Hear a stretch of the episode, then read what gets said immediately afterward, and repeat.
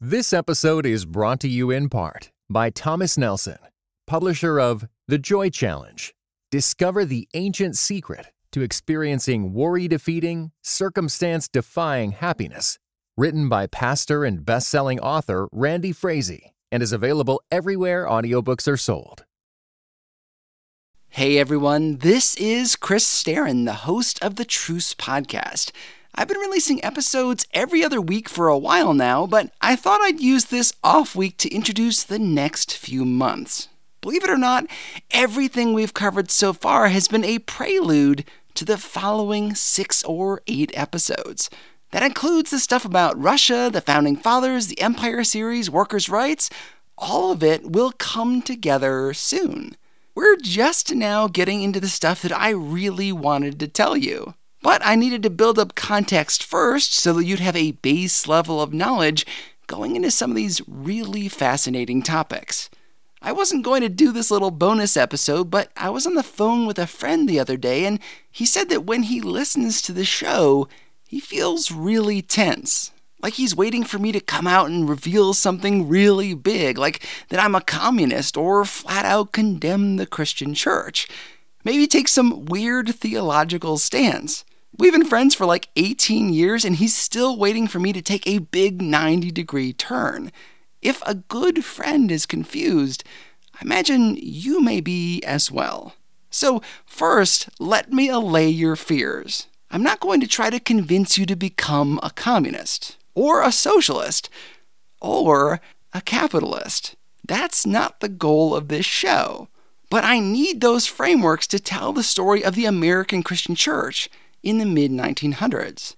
We're going to focus on the 1940s, 50s, and 60s for the next few months because those years are considered by some to be an era of revival. It's also the time that Make America Great Again folks are wanting to go back to, a time when religion was very public. That manifested itself in a lot of ways. Ten Commandments monuments were erected around the country. Under God was added to the Pledge of Allegiance. Billy Graham toured the world and was on television and radio. The National Prayer Breakfast began. We sent missionaries around the globe. Literally, there were ads in bus stations, on the streets, and even on packages of bread telling Americans to go to church. Religion was everywhere. It was also the height of the civil rights movement, Jim Crow laws, the Vietnam and Korean wars, and more. Together, we're going to see how that very public faith came to be, and how the rise of communism encouraged the shift towards public religion. This study is kind of in the zeitgeist right now. There are lots of Christians writing books and articles that say that we are living in a post Christian America, where the signs of public faith are being torn down. And lots of Christians are afraid of that worried that this is a sign that persecution is on the horizon.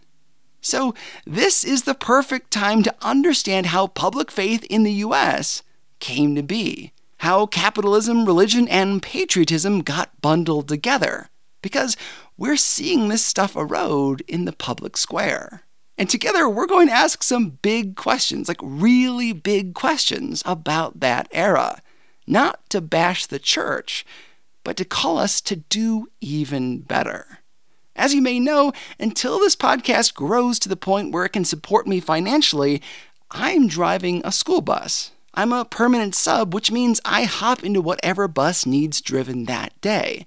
If someone is sick or on a field trip, I can take over their route.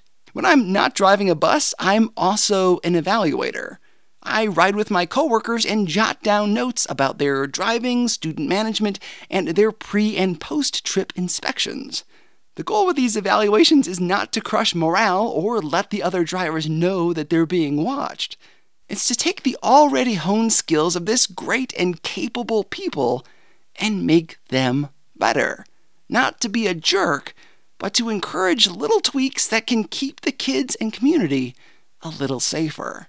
I see the job of Truce as being similar. We're doing an evaluation. Together, we're going to talk about some uncomfortable things.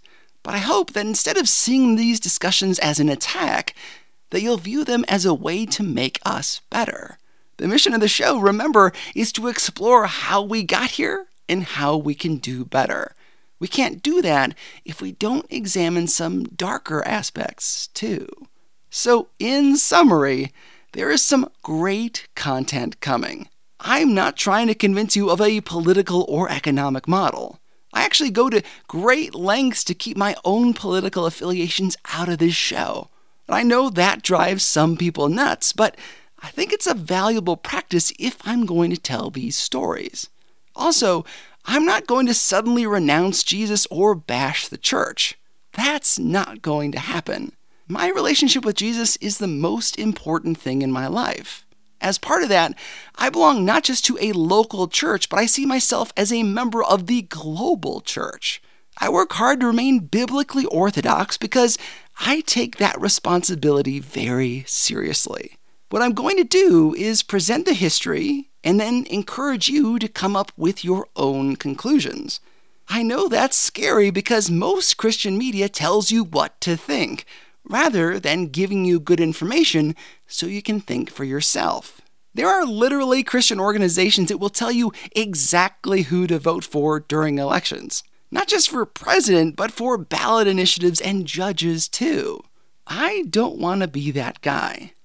I see Truce as the place where we can have hard conversations. And we need to be having hard conversations.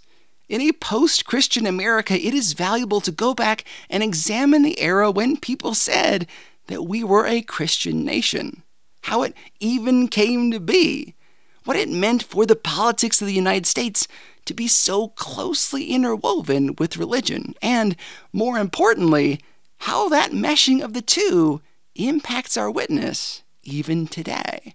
Because we didn't just tie religion in the United States here. We exported that union when we sent missionaries abroad. We have to do an evaluation in order to learn from the past. Okay, hopefully that relieves some of the tension. I put a statement of faith on the website at trucepodcast.com and a bio about me in case you'd like more information. On the website, you'll also find links to all of the books featured on the show, bonus materials, pictures, and more. Get ready for some of my favorite episodes that I've ever made. And thanks for supporting the Truce Podcast. God willing, we'll chat again in one week. This episode was brought to you in part by the Table Podcast at Dallas Theological Seminary. Listen to rotating hosts discuss issues of God and culture to demonstrate theology's relevance in everyday life. Find it on your podcast app. For videos and more, visit dts.edu/podcast.